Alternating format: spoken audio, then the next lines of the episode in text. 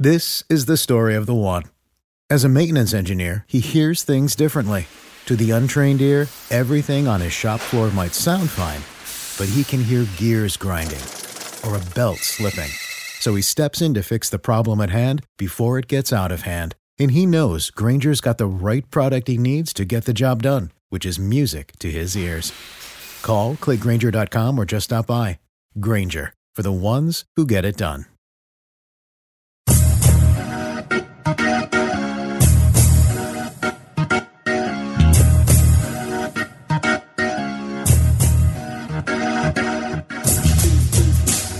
Hello, and welcome back to the Over and Back Classic NBA podcast. I am Jason, and with me as usual is Rich. Hello, Rich. Hey, how's it going? Pretty good. Rich, before we get, I had this is completely out of nowhere, but I was um I was wondering if you have a nickname. Uh, yeah, actually, I, I, it's a I have a it's it goes back to the old basketball days. So my nickname okay. is uh, FedEx, which is uh, is a little interesting. So when I st- when I was playing basketball as a younger kid, I um I used to play at the same park all the time and like the same gyms all the time, the same YMCA. And there was this like older dude that used to play with us, and he was like this really you know he was solid, like your your stereotypical like forty five to fifty year old like YMCA rec baller guy, like old, you know, kind of uh, used you know some nefarious, you know, you hold your jersey, that sort of stuff, like kind of an old school guy or whatever. Well, after I kept playing and playing and playing, I you know I gained a little reputation with him or whatever. And then one day he uh he just kind of came up and said you know, you, you play a lot like the mailman. And I was like, oh, yeah, like Karl Malone. Yeah, I like Karl Malone a lot. Like, I do. I, I, do a lot of, you know, uh, drops off fadeaways and stuff. Like, I, I liken myself more to Dirk, but he, he thought it was more Karl Malone, which is fine. You know, they have very similar games in some ways. But, uh, but he said, uh, no, you're faster, though. You're like FedEx or something like that. And I was like, all right, cool, whatever. and then, like, he just kept calling me FedEx for years and years and years. And it just kind of stuck. So I, uh, I go. still go by FedEx. So you're so. faster, but you charge more. So. Exactly. Right. yeah. Yeah. Okay. That actually is probably accurate. yeah. Yeah. Well, I, I don't know why. Like I something in my head before the show was like like rich like killer Craich. Like I just wonder like with the with the K name. Yeah, I was wondering cool. if, like, no, I never got a cool name. I never got yeah. a cool uh, like wrestler name. Uh, yeah, right. chair shot. I guess would be like there was one time where me and uh, my uh, voice of wrestling uh, podcast co-host came up with like a hypothetical show where you know it was like chair shot radio with uh, what the hell was my I forget what it was. It was something like killer or something like that. So yeah, there, has been those, but my legit name is is FedEx, and, and it's still held on to usernames. FedEx two two seven is you know well was my uh, AOL Instant Messenger name, but of course that, oh, is, yeah, that is no more. So don't, yeah. don't message me on that anymore. And then I have an no. email address that's FedEx227 as well, but I don't email that because I, I, haven't checked it in like eight years. All right. It's uh, filled with spam. Fair enough. I will uh, I'll avoid that. Uh, I'll, I'll, use your other email addresses. So, uh, yeah, um, very good. Yeah. I, uh, what is your name, sir? Um, well, when I was a kid and I was, uh, you know, big into the wrestling and, and uh, like had like you know characters and stuff, I would always be Jumping Jason Man was my. Uh, oh, I love it. That's good. Yeah, nice. Nothing uh, really fancy. Yeah, I never really like. Were you an super, athletic wrestler or what? Oh, no, no, no. I was very, I was very much the opposite athletic. so it was, was it supposed to be ironic or it just kind of happened? It was just like, uh, let's jump was, Jason Man. And it's like, oh, he does was, punch and, and do headlocks. It's like, oh, yeah, whatever. yeah. It was ambitious, I think, more than anything. But, um, you know, but yeah, so uh, I was, uh, I, I imagined myself as a wrestler who would jump off the top rope and, you know, do drop kicks and, you know, be, be a, you know, a fancy guy, but yeah, didn't, uh, wasn't really ever going to happen. Um, yeah, every time I yeah. created a wrestler in like those WrestleMania 2000s, you know, I, I, my guy would have so many like flipping moves and stuff. He'd have like the Sasuke special and do you know the okay. Phoenix splash and the it was it was incredible. Yeah, I just gave him all the sweet Japanese jumping, diving moves and stuff too. So. Yes. Well, there you go. Yeah. Um, the only other things are my some of my family calls me Jay instead of Jason. Um, but that never uh, uh, that's that's never really stuck. Otherwise, I don't really have a strong preference, but pretty much everyone else calls me Jason. And uh, I, I, do ironically sometimes give myself the nickname of J Force just because I think it's like a fun, like you know, nice. okay, yeah. goof, goofball nickname. So um, that uh, I, I, try to use ironically sometimes. But even though I know it breaks the don't give yourself a nickname rule, but I feel like if I'm doing it ironically, it's okay. But yeah, it's like exactly. no, no, no, it's absolutely okay. Yeah, if, right. if, as long as you're not like owning that nickname, yeah, you can absolutely yeah. give it to you. You can also call me Richie if you'd like as well, because that's uh, what I had to be called as a kid. Because oh yeah, my dad's name is Rich as well. I'm the third, so right, I had to be yeah. Richie. So yeah, but uh, oh yeah, don't, don't call me Richie. I, I, will not. Uh, I will not. you could, but yeah. let's let's not. Let's just let's just not. I, I use JForce occasionally for video game uh, logins, but that's about it. So so uh, this is good. This is a delightful so I, discussion. Not, so, so, that's it. I think we're I done, right? I don't. Yeah, that was pretty topic good. for yeah. the day. So yeah. So yeah, and you might Twitter. Sure right. Yeah, absolutely. Over back. yeah. Twitter and Facebook and you know rate us and iTunes all that stuff. Yeah. yeah, we're doing some micro episodes now. So this little four minute shot here and there, yeah. and out, boom, boom. Sure. Yeah, yeah. You, we don't even need to talk about the NBA in it, you know. So yeah. yeah I thought about Malone briefly. So that's true. That's a good point. Yeah. Um, yeah, you know, I've never really thought about Karl Malone and Dirk Nowitzki being similar, but in like a lot of ways, like yeah, uh, Dirk is you know Karl Malone, um, not as good of a rebounder, but uh, but he had the three point shot, obviously, yeah, which, which you know, is kind of me. probably would add. Yeah, there you go. Yeah, so um, I used to be a good rebounder, but I was also like six foot in seventh grade. So at that time, I I dra- I'd grab like forty rebounds a game. Like it was, I was a monster. And guess what? I'm still six foot, so I yeah. don't. I am not as good of a rebounder as I once was in six. Yeah, you're more like Reggie Evans, you know. Uh, yeah, I was. Yeah, I used to be. Yeah, uh, yeah because uh, I loved I, I love Rodman growing up too, and he was always like, my oh yeah, sure. You know, I had to be Mr. Sure. Anti Jordan, you know, and I still am. Yeah, in a lot of ways. So Absolutely. I had to yeah. pick Rodman and Pippen, but Rodman was always my guy. And I was like, oh, the rebounds, that's important. Rebounds are important, and and you know, and I was that for a while, and then yeah, I never grew anymore. So now I just play like shooting guard, point guard because I'm still six foot. So yeah.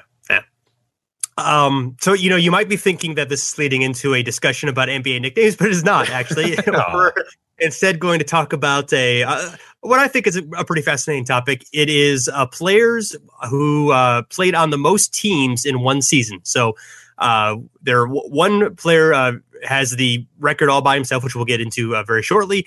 There are a, a handful of players who uh, played for four teams in one season, and then there are quite a few players who played in three teams in one season. And we're going to talk about a handful who played for uh, 15 games or more for each of those teams. So had you know relatively substantial uh, presence on all three of the teams he played for. Which so um, yeah, I mean, it, it, obviously. Um, it's weird to have to, you know, one of the thing we probably don't appreciate quite enough in a professional athlete is just like how much they have to, you know, obviously the travel just in season of going from city to city, but having to, if you get traded, you have to change your home. If you're, you know, on a 10 day contract and, you know, not really sure where your place is in the league or trying to stick on with the team, that's a lot of anxiety in your job situation. So, um, that certainly uh, plays a part. And there's a lot of, uh, you know, we I think we focus um, mostly on the good or great players or good or great things. We talk about the obscure stuff as well, but you know, this one's for the journeyman, I guess, for at least for the most part. Yeah, absolutely. And and and just to clarify, you you're what we're looking at here is guys that have played in one individual season because there are there's obviously another and, and it might be another show for a, a later date is like most franchises played for like team guys yes. that have played for one of these guys that we're going to talk about actually does have or he's tied for the, the the tops and we'll talk about him a little bit later. But yeah, uh, as far as like a current guy, I was kind of digging in a little bit to try to see if there was any current guys that could be on on the, the show topic we're doing today. I couldn't find any that were more than like two or th- uh, really, but um Ish Smith is a guy who's got 10 teams right now. So he's, he's an interesting one. He's at Detroit right now uh, to see where he ends up uh, going. But yeah, I mean, that's that's kind of a fun thing to look at. You know, most franchises played for in their career, but for the purposes of this, and it's yeah. pretty remarkable. Like the, the, top all time is like 12 for, for most franchises played for. Uh, we're going to go over some guys here and you'll see that like these some of these guys got nearly that in, a, in, in an entire season. But uh, yeah, it's pretty interesting to look at uh, two of those. And that, that might be a fun show uh, at some point as well. to kind of look at, at guys that have had the most franchises. But uh, yeah, like I said, one of the one of the guys, little teaser. Uh, we'll we'll talk about a little bit later. Yeah, absolutely. So um, we're uh, leading off with uh, with Bobby Jones, not the Bobby Jones that no. you uh, you're probably thinking of, but a uh, a different Bobby Jones uh, in uh, the 2008 season played for five different teams. Yeah, this is of course not that Bobby Jones is mentioned. This is a uh, he was the 2006 second round pick of the uh, the Wolves. He's from the University of Washington. Uh, played 45 games his rookie years with the Sixers. He came over in a trade for a 2007 second round pick. Doesn't really matter, but uh, so had a pretty good, solid, stable you know landing spot there with the Sixers. Uh, just before the beginning of the the 2008 season, uh, he was sent to the Denver Nuggets along with Steven Hunter for Reggie Evans, the aforementioned Reggie Evans. See, full circle here, uh, and Ricky Shan- uh, Sanchez um, Sanchez, a real just quick aside, of course, uh, for Sixers fans are, are, probably aware of the Rights to Ricky Sanchez podcast, or NBA fans probably are as well. It's a pretty fun uh, uh, podcast. But uh, yeah, the, the, the Ricky Sanchez meme or whatever is is kind of fun because his rights were traded four times. So four times teams acquired the rights to Ricky Sanchez, and he never once played in the NBA. And here's kind of some of the players that, that have been traded for Ricky Sanchez over the years. Uh, Linas Kleiza, Jarrett Jack, Reggie Evans, Steven Hunter, Bobby Jones, Sam Young, and Dexter Pittman. All guys that have been traded back and forth for the rights to Ricky Sanchez. And Ricky Sanchez has never played in the NBA. And I do not believe we'll uh, ever find his way to NBA. Maybe. I don't know. We'll see. But uh, as far as this Bobby, though, he played for six franchises. Um, in 2007, 2006, waived yeah. by Denver in January, signed a 10 day contract with Memphis, signed a 10 day with Houston, signed a 10 day with Miami, signed a 10 day with the Spurs, then went back to Denver at the end of the year, play two more games there. So 23 games with Denver initially, nine with Memphis, four with Houston, six with Miami, three with the Spurs, and two more with Denver. What's pretty interesting though is uh, he didn't play like horrible. Like he was an okay player. You know, his best game uh, I found was January 18, 2000. He was with Memphis. It was one of his first few games with Memphis. He had 20 points, 13 rebounds, seven assists. Uh, they had a 24 point win over Seattle, so you could pretty much safely assume that they kind of put him in, in in garbage time or whatever. But it wasn't like he was an unproductive player. It just seemed like he couldn't quite you know find his foothold. And and you know we talked about this season where you know obviously plays for five different teams, uh, six different franchises, but um or, or six round, yeah, but you know, and but um, 2008, 2009 was pretty busy for him as as well. So in July, he was traded from Denver. So he's you know he's with Denver at the end of the, the, the prior season. Uh, traded from Denver to New York for Renaldo Balkman, uh, the always level Renaldo Balkman. Uh, he was waived a day later in August. He was claimed by Miami, so he's back on Miami. He was there last year, uh, but was released ten days later uh, effectively ending his NBA career. He never uh, played again. He bounced around the, the, the D League a little bit, did a little stuff in Europe. But uh, interestingly enough, and and I completely missed this, and I, am kind of interested in seeking out. In 2016, uh, he released a documentary called Basketball Jones: The Overseas Journey, and it was profiling his career playing in Europe. Uh, right now, he's currently playing for the Italian Series A2 team. Uh, I'm not even going to pronounce it. It's second tier Italian. Was it UC Cast? Uh, per Stalingo. Let's go with that. Yep, he's still yeah. playing in Italy. There we go. You did That's try to pronounce it there. Yeah, yeah, so, yeah. Having been to Italy uh, this, this year, yeah, I should try. But uh, yeah, I'm pretty interested in seeing that. Yeah. I, I, didn't know that that existed, but I'm uh, I'm pretty. Apparently, he's just kind of like this is what it's like, you know, to play in and you know be a, a foreign player in Italy, playing in the EuroLeague, and, and and kind of his travels or whatever. So I'm kind of interested in checking that out. But uh, yeah, and he's he definitely owns it that he you know is that guy that's that's on the pedestal of you know five teams in one season. It's it's, it's pretty remarkable. Yeah. So, uh, so yes, he's the only one who manages to be um, for five teams in one season. As you mentioned, six stops twice with uh, with, with Denver. There, you can almost count it as uh, six uh, different, uh, uh, you know, six franchises, even though it was twice with one team. But anyway, uh, every, lot, no one else has done it more than four times. Um, but remarkably, someone has four, done it four times twice. Uh, Steve Chubin, he a uh, University of Rhode Island legend. Uh, he uh, in 1968 69, he uh, he played 17 games for the Stars, uh, eight games for the Minnesota Pipers, who had moved from um, moved from Pittsburgh the year before after they'd been champions. The Stars had moved from Anaheim already. Uh, then 24 games with the uh, Pacers and uh, 28 uh, games with the uh, with the New York Nets. So um, and uh, yeah, basically he and then the ne- the next season he would go he would he'd start with the nets for 11 games and then 14 games with the the pipers who are now in pittsburgh uh, 32 more games with the pacers and uh, 15 games with the uh, kentucky colonels so um, some highlights of of uh, that and, and, what he was known for. He uh, was University of Rhode Island legend, led them to the NCAA tournament in 1966. Then was a third round pick of the Warriors, um, and uh, he actually uh, he didn't make it to the NBA. He said he went to the Italian league, where which was probably the number two league in the world at the time, uh, and he took uh, Bill Bradley's spot on Olimpia Milano. And um, just as an aside, I had somehow missed this, but he was uh, recently a guest of our friend uh, Reynes Lattis uh, podcast, uh, The Handle, I believe in October. So, uh, oh damn, I never, I should have listened before. Yeah, sorry, sorry. Yeah, I will. Uh, I, I just noticed that uh, noticed that when I was researching his name, and I somehow had completely missed that. So we'll have to check out that episode. Recommend everyone here. Of course, uh, his episodes are always great, so I'm, I'm sure it's it's terrific. Um, and then after the time in Italy, went to the United States. Um, and yeah, had six different franchises in those uh, in those eight stops in two seasons, uh, and actually did, did, play pretty well in his rookie year. Before the uh, '69 season, where things went crazy, just with the uh, Anaheim Amigos, uh, scored 18.2 uh, points per game. his best game actually was scored 40 points in a Stars loss to the Oakland Oaks. He uh, was in double figures for uh, 10 of his 17 games as a member of the Stars in that first season.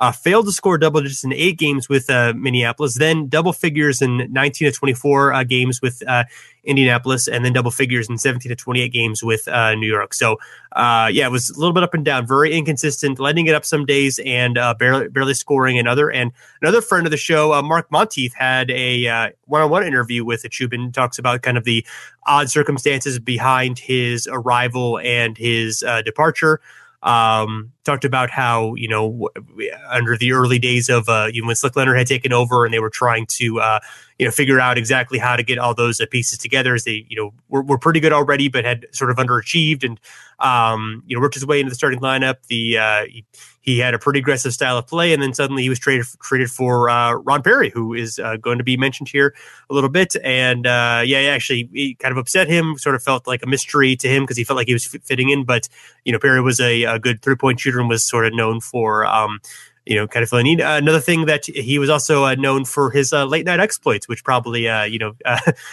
you probably were a reason why maybe he, uh, you know, didn't stick on with the team particularly Indiana. They were well known uh, at the time too for uh, enjoying yes. their uh, their nights. Uh, they did. Yeah. The so yeah, that could have been a factor. I don't know if that was the factor, but uh, yeah, uh, right. it was. Yeah, it was like, yeah.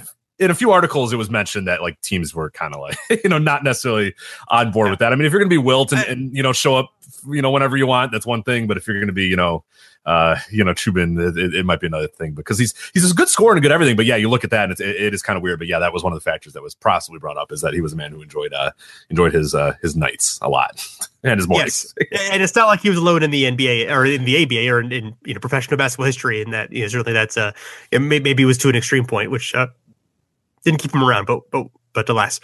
Uh, so speaking of Ron Perry, uh, he is a uh, he happened to do it three times in the 68-69 season as well. This this happened the by far the most the heaviest period in which this happened was either at the beginning or the end of the ABA. Uh, uh, so um, so Perry began with the Floridians for 24 games, uh, the New York Americans for 23 games, and uh, the Pacers for 27 games. As we mentioned, traded for Steve Chubin.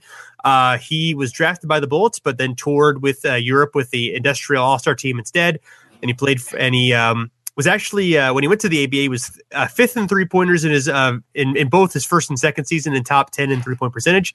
And there's a couple articles, one from '91 where he's giving basketball clinics to kids, and then I believe that one was in Virginia. And there's another one uh, from 2004 in Florida where he was known as the shot doctor, and he he had tutored and coached uh, future NBA star Steve Blake. So he made a difference in Steve Blake's life. So fun fun connection there.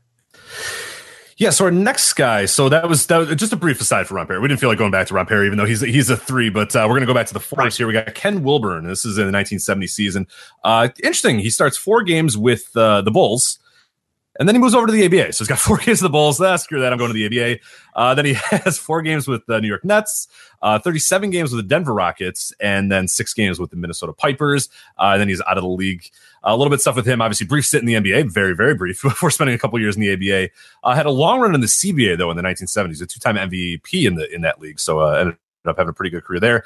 Uh, we really couldn't find much about him. We did find an obit that says he died in 2016, uh, but he is still listed as alive on his Wikipedia page. So it could just be a thing where nobody, you know, really wants to take the mantle of updating Kel Ken Wilburn's uh, Wikipedia. But uh, obit says he's dead.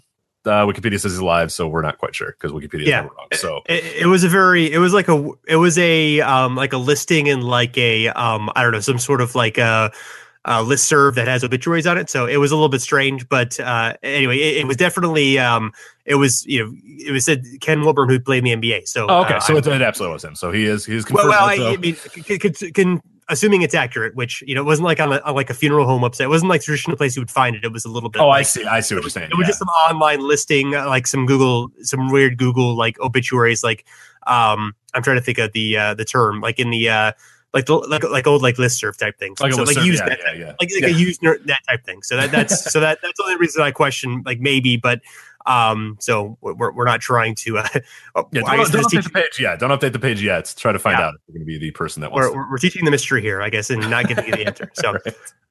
um. Uh, yes, so we got uh, we we got old Rich Johnson here, uh, or I, I guess Dick Johnson, depending on uh, how he was known, uh, and uh, which is you know fun. Uh, uh, you don't get that name too often, do you? Uh, of course, you know, there, there, were there were a. I was listening to I listened to like a a, a Shining uh, podcast that goes through the Shining like every like two minutes and thirty seven seconds, and uh, they were talking about uh, like when it stopped being like acceptable to uh, to give uh, men the nickname of Dick like right, Richards yeah, yeah. You know, become dicks like that at some point stopped um and and whether it was just the fact that you know what dick means or whether it was a you know Richard Nixon thing or uh you know when it happened and oh, why I, I never thought of the, the the Richard Nixon uh possibility there too. I mean, obviously, yeah, that, that's that's interesting. I never thought of that that he could possibly have have contributed to it a little bit, where people were like, ah, we don't want to really be. But I don't know. My dad said he when he grew up, he had to be uh, Dickie sometimes because oh yeah, dad was his dad was rich because I said I'm the third, right. so I had to be Richie. I mean, obviously, thankfully, I wasn't Dicky, but uh, yeah, there was a time where like his old relatives would call him Dicky when they'd show up or whatever. But you know, he's you know in 1950 it probably was a little bit more acceptable. It, yeah, it wasn't like as yeah as big of a deal. I, I, I don't know when that became you know if that was a popular vulgarity in the 50s or if just everyone just kind of you know forgot it. Just like I don't know, we're able to separate that better, but that's uh, for another podcast. That's for the. Uh, I guess it is. not one of ours. Not one of ours. Someone else's podcast. I'm sure there's yeah, one, on one of ours. Anyway, um, Richard Dick, however you he wants to be known as, uh, won a title in his first year in the league with the uh, Celtics um, in the uh, in the '69 season. And then in 71, he played only one game with the Celtics before jumping ship to the ABA. Had uh, seven games with uh, the Floridians, uh, 25 games with the Carolina Cougars, and six with Pittsburgh, who are now the Condors, before uh, calling it quits. Um, and yes, he he scored a, he scored eight points by the way in that uh, game against the uh, Celtics.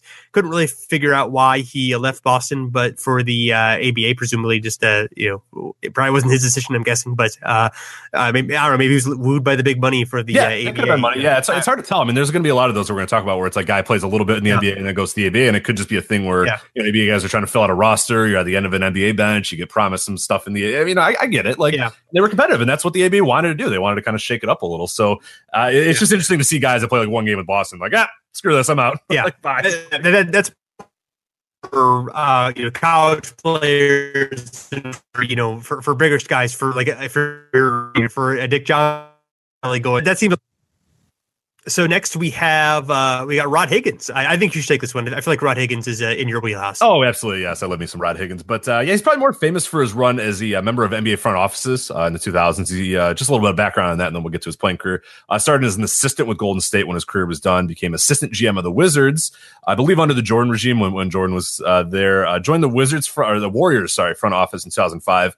then was GM of the Charlotte Bobcats slash Hornets. We're gonna all. I, I, think we should now agree totally just never ever mention the Bobcats ever again because like they don't. Nobody. I, I think it's just easier to call it Charlotte Hornets. So he was the GM of the Charlotte Hornets. Uh, uh, yeah, I'm. I'm totally. I believe that uh, forgetting about the Charlotte Bobcats is, is in over and back uh, policy already. So okay, so I, let's I, let's just never this let this be the last time sure. we ever say the name Bobcats unless we're making fun of them. So uh, there we go. So he was GM of the Charlotte Hornets in 2007. Uh, moved up to the office of president when Rich Cho was hired in 2011, uh, and then he stepped down in June of 2014. All right, I'm sorry, I, I, need to interrupt you. So if we're if we're going to refer to the Charlotte Hornets in 2007, do we need to refer to them as the New Orleans Pelicans or like? I don't know. That, that creates a problem because yeah, because they're they're the New Orleans Hornets and like and the New Orleans Hornets actually had years in which they were good and important, you know. So yeah, yeah that creates an issue. You know, well, for, for what do we do, Baron Davis? Hornets. Let's know? just say there were two Hornets. There, for some reason, yeah. NBA decided they could not have enough nicknames, yeah. so they both decided to be Hornets. Like, they, they hey, what, Hornets, you, yeah. what, what, are you going to name your team? Ah, the Hornets. Like, I already got one. Like, ah, well, we want to be with hey, the Hornets too. All right, whatever. That's actually that's actually going to a, a, similar issue is going to be raised later in this podcast. So we'll uh, so stay tuned for that. So but uh, as far as his playing days, Higgins had a somewhat stable career aside from the bizarre 1985-86 season we're going to talk about here. He was the second round pick of the Bulls in 1982. Uh, solid few years in Chicago, and then he was waived at the beginning of the 1985 season. Uh, he signed with Seattle. Uh, played 12 games there. He was waived in December. Uh, signed by the Spurs in January. Played 11 games there. Was signed by the Nets in February. Played two games there, and then was back with the Bulls in March. Uh, played five games, but was waived uh, 13 days later. So it's a really weird year because he, yeah, he had a lot of stability. And then what's what's interesting is that he had stability after this year for the most part as well. He finally found a home uh, in Golden State in 1986 and uh, played well enough. I mean, too, he uh, averaged 15.5 points per game in uh, 88, uh, 10.6 in 89, and 11.1 in 1990. He bounced around a little bit in the back half of his career, uh, then finally retired with the Warriors in 1995. But yeah, just a very odd year where he just bounced a, a, lot. And, and it's not really typical to, to what else he did in his career. And, and he had a good career before and after. So uh, uh, pretty interesting there. But uh, yeah, probably more famous for his his um, his GM roles, but had some few solid years in the, in the NBA as well. Yeah, it seems like he would have been useful for that Bulls team, you know, kind of going down the stretch, you know, because they were they were running making their run for the playoffs. You know, I, I am not sure on the timing of whether Jordan was back for the injury yet, or if you know what that dynamic was like. But I, I that's sort of that's interesting that he didn't stick really in any of those spots. But you know, particularly with Chicago's mm-hmm. needs, I, I, would imagine he would have been useful at uh, at that point. But Maybe Jordan anyway, hated him, so, but no, they liked him. I no, Jordan I guess liked yeah, him because he, yeah. hired him later. So maybe, yeah. maybe sometimes he hated. sometimes he yeah. He, sometimes he hired guys later they hated at the time. So it's uh yeah. Jordan that is true. That is not one. Is not one to. to, to, to you know, that's yeah, true. He, you are correct. He likes to he likes to keep his uh, enemies close sometimes. So, right. um. Yeah. So uh, next we have uh, Tony Massenburg, who, as you uh, as you uh, hinted at earlier, he uh, shares the NBA record with uh, Chucky Brown, Joe Smith, and Jim Jackson as playing with 12 different teams over the course of his career. I, I, don't have the notes in front of me, but several of those guys were actually were traded with each other. Um, although I, I, believe one of them was, was, not traded for any of the others. So, um, so I'll uh, I'll see if I can dig that up at some point. Probably not in time for this show, but perhaps another time. But anyway, uh, for the '92 season, he uh, he, he played with four teams. He, he played one game with the Spurs, three um, games with the Hornets, but they can safely call them the Hornets because it was 92. uh, seven games with the Celtics and uh, seven games with the uh, Warriors. Uh, was waived by the Spurs in November, uh, signed with the Hornets wave a month later, then had 10 days with both uh, Boston and Golden State. Um, after this season, that were in which he he played, of course, only 18 games and 90 minutes with four different teams. Amazingly, uh, uh, brief there. Uh, he moved on to Spain, where his team won uh, multiple uh, championships. So he did, did well uh, there. Then returned to the NBA to a pretty solid career overall. Uh, he had uh, about about 10 points a game or so until 2000 and even uh, stuck around long enough to win a, a title with the uh, 2005 Spurs. So he has a ring. Uh, Tony Massenburg's ring. How many of us exactly right. Yeah. So. so. when you get in arguments with your friends about who's better, Tony Massenburg or you know player X, you can bring up the ring. I mean, you know, Massenburg's got a right. got the jewelry. So yeah, no, I mean, he's, he's I mean, yes, a lot of better than Karl I mean, come on. I mean, one's yeah, got a ring and one sure. doesn't. So. It makes sense. Yeah, yeah. I don't know what we call him, like UPS. You know. Uh, yeah, exactly, Massenburg. like, what's the slowest? Yeah, possible. Not slowest. non Pony Express way to get to uh get right mail. So I don't know. Uh, there you go. Um, Tony Massenburg. Yeah, interesting guy. He bounced around a lot. At the beginning of his career, he just never could really kind of find his footing. And if you look at at early parts of his, yeah, it wasn't much. And then he comes back and has a solid year after Spain. So I don't know if he just kind of figured it out or if there were some other issues going on with him. But uh, yeah, ended up having a pretty solid career otherwise. I mean, a lot of these guys we're going to talk about, I think he's among one of the better players, you know, and among the guys that hung around for the longest. Um, so uh, interesting enough for him. Yeah. So um, so next we have uh, Alex Stivrins. Stivrins. All right. Alex Stivrins, 1993, we're going to talk about here. Uh, played with the Phoenix, the Clippers, Milwaukee, and Atlanta this year. A little bit of background on him. Uh, fourth round pick of Seattle in 1985. Two picks before Arvydas Sabonis. Uh, same round as Spud Webb as well. I missed the old days of the uh, the, the multiple rounds because there's some gems in those late rounds. We'll talk about another guy later. I mean, oh no, this, I'll talk about him right now. Uh, second to last pick in this draft in the seventh round, Mario Elie pretty good. He had more yeah. win shares than all the 10 guys in this draft. I mean, not bad. I mean, if, if you didn't have 19 rounds, how are you going to pick uh, Mario Elie? But no, yeah. Plus, you, have, you, you got the you got the kiss moment. You know, the exactly right, right. Yeah, Our iconic moments that would be gone, lost to history if not for the obnoxious rounds. And then, like, how can you draft Carl Lewis and like Bo Jackson unless you have, you know, that that's what I missed most of like guys drafting like Olympians and being like, maybe they'll come. maybe, yeah. maybe Michael Phelps will play for us. Like, no, okay, all right, he's not good at basketball. I don't play I, basketball, guys. Like, all right, I, be- I believe that because that was uh, Arvydas Sabonis actually was originally uh, drafted by the uh, Hawks, and then that was ended up being the legal pick uh, for whatever, whatever reason. Yeah, yeah. Was eligible, and then the next year, or I believe it was the next year that he was drafted by you know the Blazers, and the Blazers got him like ten years later. So exactly, yeah. So it didn't it didn't pay yeah. off. I mean, the two picks before, uh, though I, I, don't know. I think they got a little. Maybe the Blazers did make the better of that pick, you know, in the in the next ten years because uh, old Alex did not do too much after playing uh, only three games yeah. with Seattle Spider, which is his nickname. Apparently, I don't know. I don't know why. It just says that on his basketball reference. He is Spider. We're gonna go with it. Uh, yeah. He went to Europe um, and played with France, Italy, and then made a brief stop in the CBA. So that's after his first, obviously, fourth round pick of Seattle. Plays three games, then goes over to Europe. Uh, returns to the NBA in 1993, where he played, of course, as I mentioned, four teams in a season: Phoenix, the Clippers, Milwaukee, and Atlanta. So that's uh, that's old Alex Stivrins. Good old Alex Stivrins. Uh, so now we're down to uh, the three teams in one season. As we mentioned, it's a minimum of uh, 15 uh, games per team. This is a much longer list if we include fewer games, so we don't want to do that, obviously. You can uh, we'll, we'll show you a link where you can uh, get a uh, uh, pretty current uh, version of the list, at least to 2012. So we're uh, you might might miss a few more recent ones, but close enough. So first we got Don Boven in the 1953 season. Th- this is kind of the other time period in which this happened a lot. To the early days of the of the NBA when there's a lot of uh, contraction of franchises and there's just a lot of uh, instability. You know that obviously this maximizes during this time.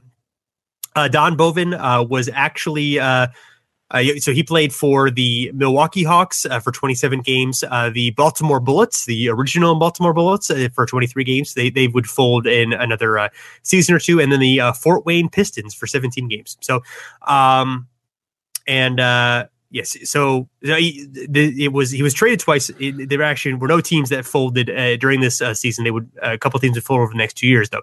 Uh, some fun Don Bowman facts because we're always uh, Always the, the home of fun Don Bowman facts. Yeah. Is Uh, the podcast, of course. Of course, yeah. So he uh, began his career in uh, 1949. Uh, actually, uh, I said I put NBA career, but technically BAA career here with the uh, Waterloo Hawks, and not to be confused with the current Hawks franchises because they were actually at the time the Tri Cities Blackhawks. Oh, come on, call us the different names, guys. Come on, pick a Hornet. Yeah. Hornets is available, guys. There you go.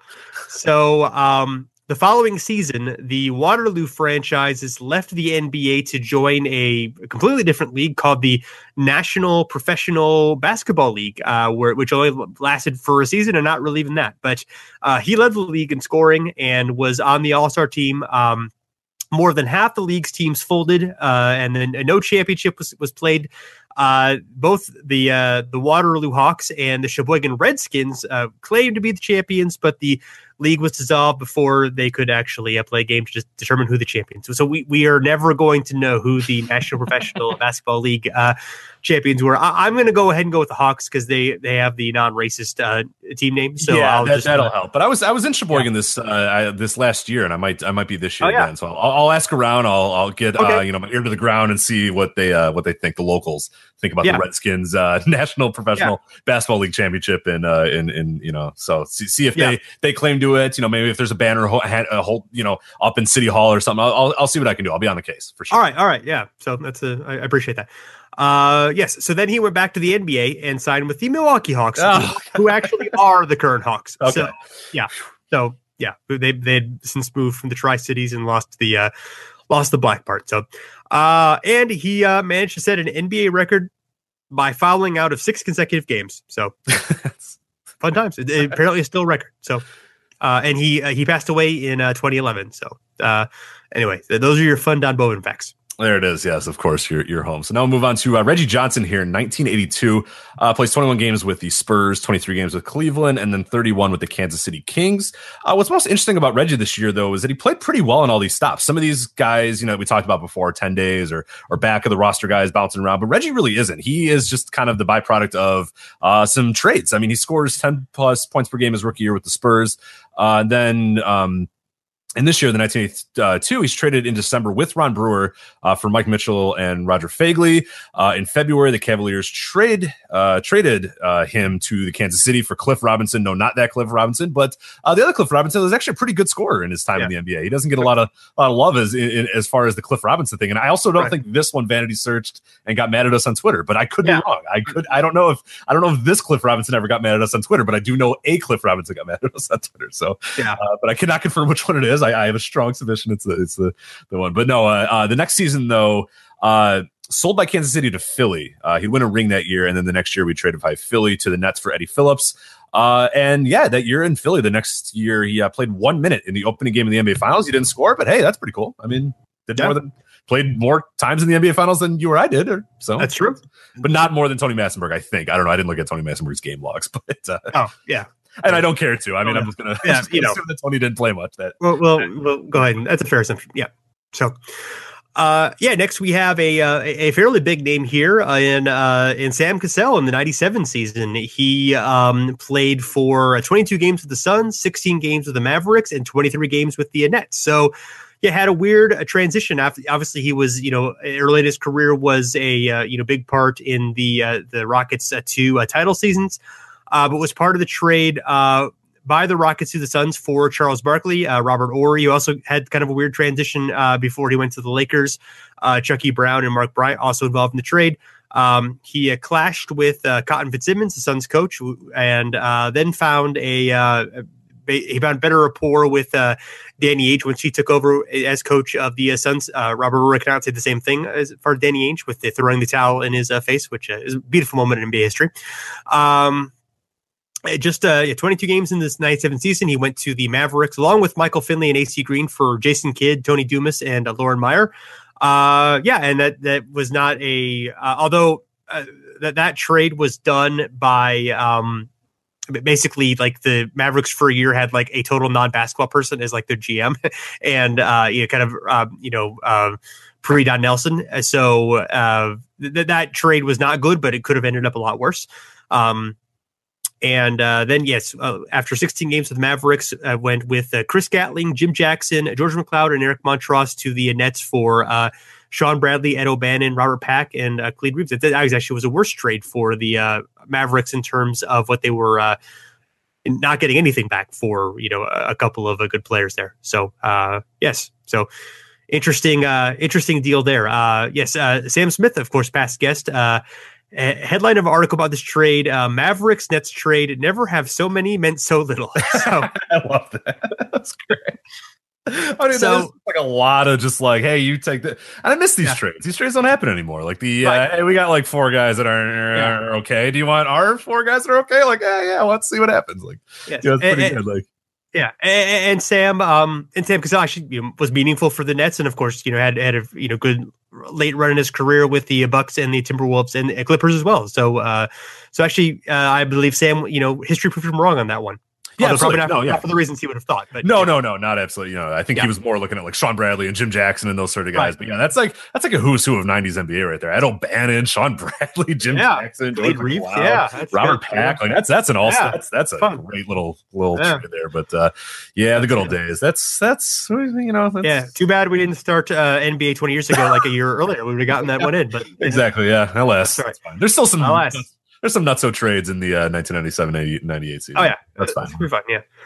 All right. So, uh, yeah, now, uh, so as I sort of alluded to before, um, a lot of these happened. The next one, they're all going to happen in the uh, ABA and either right at the beginning or when the league, of course, was especially wacky, or in the last season when teams were kind of folding uh, left or uh, right. So, uh, yeah, you want to want to take Barry Leibowitz? Yes, this is Barry Leibowitz. He uh, played one year in the ABA, uh, 1967, 68, and bounced around quite a lit, uh, but uh, uh quite a lot. Uh, 23 games with the Pittsburgh Pipers, uh, 24 games with the Nets, and 35 games with the Oaks that year. So after bouncing around the ABA that year. Uh, Leibowitz played professionally in Israel for Hapoel Tel Aviv. I played from 1968 until 1982. Barry Leibowitz, long career there. Uh, he was the captain of the Israeli national team that won the silver medal at Eurobasket in 1979 and also participated in the 73, 75, 77, and 81 championships. So he had a really good European career. Uh, not much in America, not much in the ABA, but uh, yeah, Barry Leibowitz. There you go. There you go. And um, now we got Manny Leaks. Um, I think who's who's talked about a, a little bit in uh, loose balls. He had uh, in the '69 season he had 31 games with the Colonels, uh, 20 games with the Nets, and then uh, 27 games with, with the Dallas Chaparrals. Now the Spurs. Um, and yeah, he he was picked by the uh, Pistons in the in the '68 draft, but w- went to the ABA and said he was the 20th pick. I guess that would be second round. Um, and uh, yeah, he he bounced around. You know, even beyond uh, 69, he also bounced. He he had two teams in the 71 season and three teams in the uh, 72 season, although not the minimum 15 games. Um, he did. Uh, he played well actually with the Chaparrals. Uh, 18.8 points in 1970. Uh, but yeah, he's uh, it's it's just gonna happen. You know, uh, uh, unfortunately for Manny Leaks, just didn't never quite worked out. But yeah, actually, like, for his numbers, despite you know playing with so, so many teams, he had uh, 13.5 points per game and 9.9 rebounds per game. Like he was totally, you know, at least numbers wise productive player. But yeah, it just didn't, for whatever reason, did not find much stability or longevity.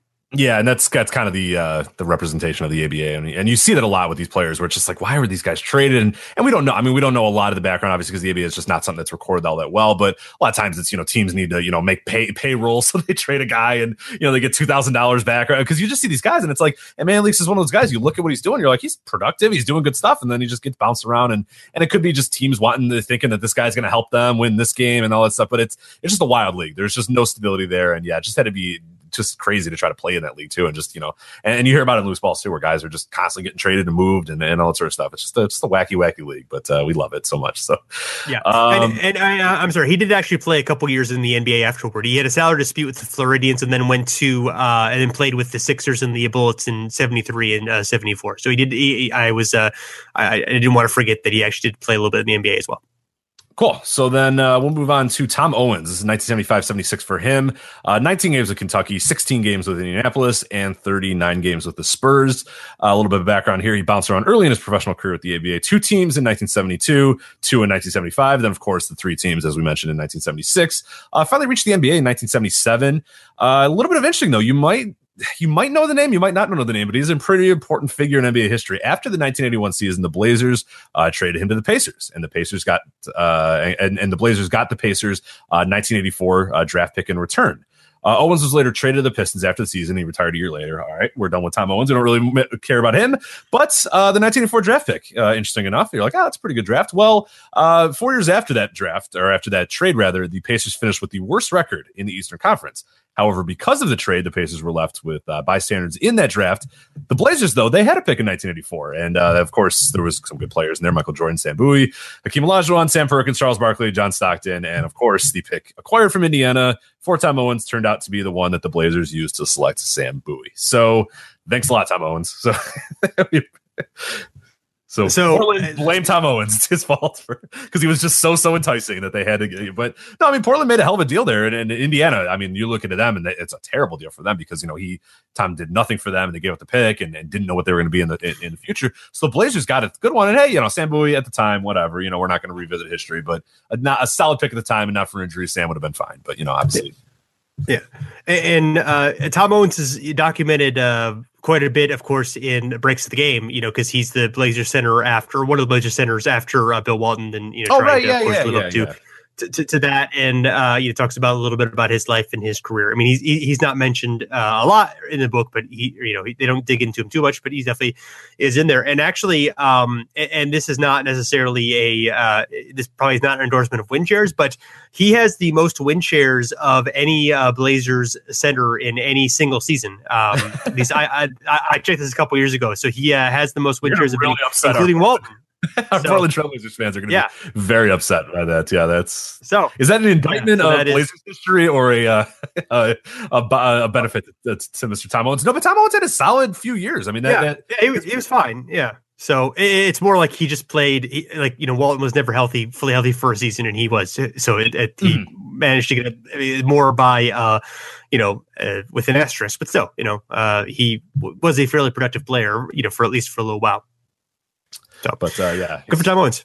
Yeah, yeah. it, it, it, interesting that in that ABA year, that, that the 76 season, actually none of those teams folded that year. You like a lot of these were responsible, you know, because the uh, the Stars folded very early in the season, and uh, the Conquistadors, or they were the uh, Sails, I think by then. But San Diego franchise folded. I think another team, oh, the Baltimore Claws folded even mm-hmm. before mm-hmm. the season, and um, so that inspired a lot of this, but actually had nothing to do with Tom Owens, although it did have to do with uh, Jim Eakins, our uh, our final guy on this list in the 76 season. Um, 16 games for the uh, Utah Stars, 23 games for the Virginia Squires, and uh, and 34 games for the uh, Nets. And actually, he was one of the few stable forces for the uh, the, the, the Squires franchise before they were the Oakland Oaks and they were the Washington Caps, and then settled in to be the Squires for five or six seasons. You know, to they and they barely survived the end of the NB, of the uh, ABA. Things were very hairy for them in uh, that final season, but uh, actually was number one in win shares in franchise history by a good margin. Uh, in '74, he got uh, traded to Utah. He played a full season there before uh, the '76 season. He actually was an All Star, I believe, in his final year with the Squires, and ended up here in a uh, fairly good situation on a, a, Nets title team with his old uh, teammate uh, Julius Erving. So you know, won a championship. There was it was kind of an odd trade because it was traded for uh, for Sven Nater, who had uh, been rookie of the year previously, but had really uh, slumped. I think was dealing with some injuries, so they brought Eakins in, who was you know like older, more of a pro, kind of a better fit with the you know the mm-hmm. uh, Nets who had, had sort of upheaved their roster and uh, ended up you know working out for them. Um, before his NBA career began, he was part of kind of a famous trade. Uh, was went to the Kings uh, along with Brian Taylor for. Um, and two first round picks who ended up being Otis Birdsong and Phil Ford for uh, Tiny Archibald. The, the plan was to team up uh, Tiny Archibald and uh, Julius Erving, but unfortunately they could not uh, afford Julius Erving and had to trade him to the uh, the Sixers for cash. And Tiny Archibald got hurt uh, fairly early on yeah. in that uh, season in with the Nets, and then later was traded to the Braves and suffered an even more serious Achilles injury that which he missed the next season. So. Um, so, so yeah, that ended up being really bad for the Nets because they lost out on Birdsong and Phil Ford, who had been really good players, and uh, you know, and, and basically, yeah, were completely, uh, you know, different from the team that had just won the uh, ABA championship. So, yeah, no, yeah, lose two picks, lose a lose a good player, and then you lose Julius in a little bit, and then you lose Tiny Archibald in a right. little bit. Yeah, did not, uh, yeah. did not work out for the Nets, but uh, things have long not worked out for the Nets. So I think that's uh, that's that's pretty representative uh, representative of, of, of, Nets history there. But uh, yeah, it was a yeah. fun little exercise here. These uh, some fun little players, fun little trips yeah. down here, little uh, you know, a little jump into the ABA, but some other guys too that are that are interesting. And yeah, like um, Sam Cassell is probably the most. I, I mentioned Tony Massimo before as the guy who probably had the better career. I mean, obviously Sam Cassell probably the best career of, of all those oh, guys. Yeah. But uh, yeah, just it's, it's, weird the circumstances. Some guys just move around on ten days. Some guys just get traded for Eric Montross, Jim Jackson, George McCloud, and you know that's all those guys. So it's it's, it's definitely pretty interesting there to see uh, how the different ones kind of worked out and and why why guys bounce around so much. And and I wish we had more answers to the ABA stuff, but that's that is what it is with the ABA. It's it's it's always a mystery, and that's kind of the fun of the ABA is, is trying to guess, you know, what what was going on or you know why certain things happened. But uh, yeah, I'm kind of glad we don't know everything about the ABA. It still makes it a little little fun to have these adventures then. Yeah, and I'm sure again the uh, I'm sure the handles uh, Steve Chubin uh, podcast will uh, shed some answers at least on uh, his mystery. So you can uh, you can imagine you know whether it was parting or whether it was something else. There will uh, there'll be some answers there. So go listen to that as well. Uh, listen to other episodes that we've done, which are a lot of them are good. I would say I would say most of them are good. I would say seventy percent easy. You know, easy seventy percent. Yeah, I would say yeah, I think seventy percent are good. Yeah, so uh, yeah, do that. We've this is 202 now, I believe. So uh, we've got a lot of episodes. They are most of them are uh, you know you can listen to an episode from two years and pretty much uh, you know holds uh, it pretty much holds up in terms of uh, you know uh, we talk about history a lot, so there's not a lot of uh, not going to be outdated is my uh, is what I'm getting at there. And uh, and yeah, we speak good. We're good at podcasting. Um, you should uh, check us out at the uh, at the step back at uh, fansided.com. There's a lot of uh, great stuff uh, in terms of uh, lots of good writing. Nylon Calculus is there. Other good podcasts, including Fast Break Breakfast. Uh, you can follow us on Twitter and Facebook at Over and Back uh, NBA. We are on iTunes, Stitcher, Google Play, pretty much anywhere you listen to your podcasts. If you want to leave us a rating review on any of those platforms, we would greatly appreciate it. It helps uh, helps the algorithm get us more popular and you know get us that sweet sweet podcast money which we're all looking for. Um anything else rich? Uh, i think that's it. Yeah i think we got it. Um all right. That's super good. All right. Well this has been fun. We'll uh, uh well hopefully you know we won't have to like break any like uh i don't know if you were gonna like break um you know, podcast records, you know, number of podcasts that we've hosted, you know, it, between us, we, you know, we'd have to be up there in terms of, uh, you know, setting records for, uh, for a number of numbers of podcasts, especially yeah, yeah, we should do a. Uh, we should definitely do like a twenty four hour day where we, we try to do the most podcasts in one day. You know. We, oh, I'm sure that'll be fun. That, that we, we should definitely do that one day. Just do fifty, you know, twenty podcasts in one day. I think I think that's yeah, that's, that's yeah. We'll, to, we'll, we'll, get like every like podcast that we'd ever you know like all the different themes. You know, not all basketball, not all wrestling, just you know. Exactly. Oh yeah, we can bounce before. We can we can yeah. our, our infamous Dennis Rodman like blended wrestling basketball one yeah. come at some point. Oh, yeah. So that's oh, still waiting for that right. one. Still excited for that. But that's that's all right. we'll do it during our twenty four hour Switch uh, Twitch stream that we do for. We're not doing that. But, no, we're not doing that. No, I, I, need some sleep. Yeah, I'm, I'm very tired. I'm, I'm very old, Rich. I know you're still a young person. no, I'm, I'm no, dear. I'm, I'm very old these days, so it's, it's, yeah. it's coming rapidly. I, I, played basketball earlier today, and I'm very sore, and I'm probably going to go to bed at like nine. So, all right, all right then. Well, FedEx uh, has to do what FedEx right. has got to do. You know, he's got.